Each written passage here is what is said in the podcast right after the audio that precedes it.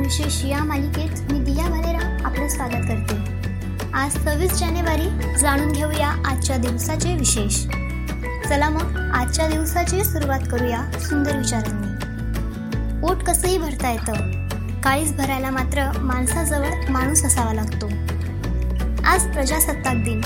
एकोणीसशे पन्नासमध्ये भारताची राज्यघटना अस्तित्वात आल्याने भारत हे सार्वभौम प्रजासत्ताक राष्ट्र बनले. भारताचे पहिले राष्ट्रपती म्हणून डॉक्टर राजेंद्र प्रसाद यांचा शपथविधी झाला. एकोणीसशे तीसमध्ये भारतीय राष्ट्रीय काँग्रेसने सव्वीस जानेवारी हा पूर्ण स्वराज्य दिन असल्याचे जाहीर केले. वसाहतीच्या स्वराज्याऐवजी पूर्ण स्वातंत्र्याची मागणी करून काँग्रेसने सव्वीस जानेवारी हा स्वातंत्र्य दिन मनवायला सुरुवात केली. एकोणीसशे पन्नासमध्ये हरिलाल जयकिसन दास केनिया स्वतंत्र भारताचे सर्वप्रथम सरन्यायाधीश होते. सव्वीस जानेवारी एकोणीसशे पन्नास ते सहा नोव्हेंबर एकोणीसशे एक्कावन्न असा त्यांचा कार्यकाळ होता. पदावर असतानाच त्यांचे निधन झाले. एकोणीसशे पासष्टमध्ये भारताने हिंदी भाषेला शासकीय भाषा जाहीर केली. भारतीय राज्यघटनेनुसार सर्व बावीस भाषा अधिकृत आहेत.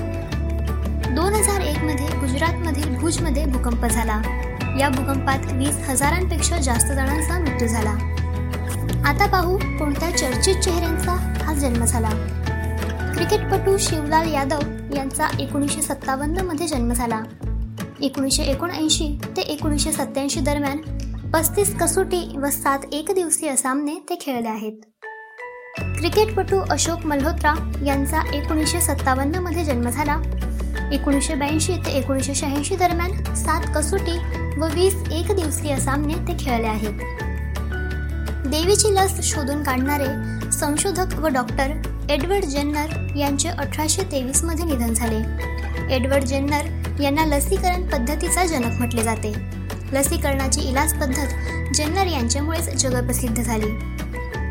देशभक्त क्रांतिकारक व भारतातील कम्युनिस्ट पक्षाचे संस्थापक मानवेंद्रनाथ रॉय यांचे एकोणीसशे चोपन्नमध्ये निधन झाले. ज्येष्ठ व्यंगचित्रकार रासीपरुम कृष्णस्वामी लक्ष्मण म्हणजेच आर के लक्ष्मण यांचे दोन हजार पंधरामध्ये निधन झाले.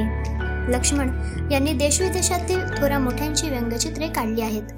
त्यांचे कॉमन मॅन नावाचे सर्वसामान्य माणसाचे व्यंगचित्र सलग पन्नास वर्षे ते काढत होते. आजच्या भागात एवढेच. चला मग उद्या पुन्हा भेटू. नमस्कार.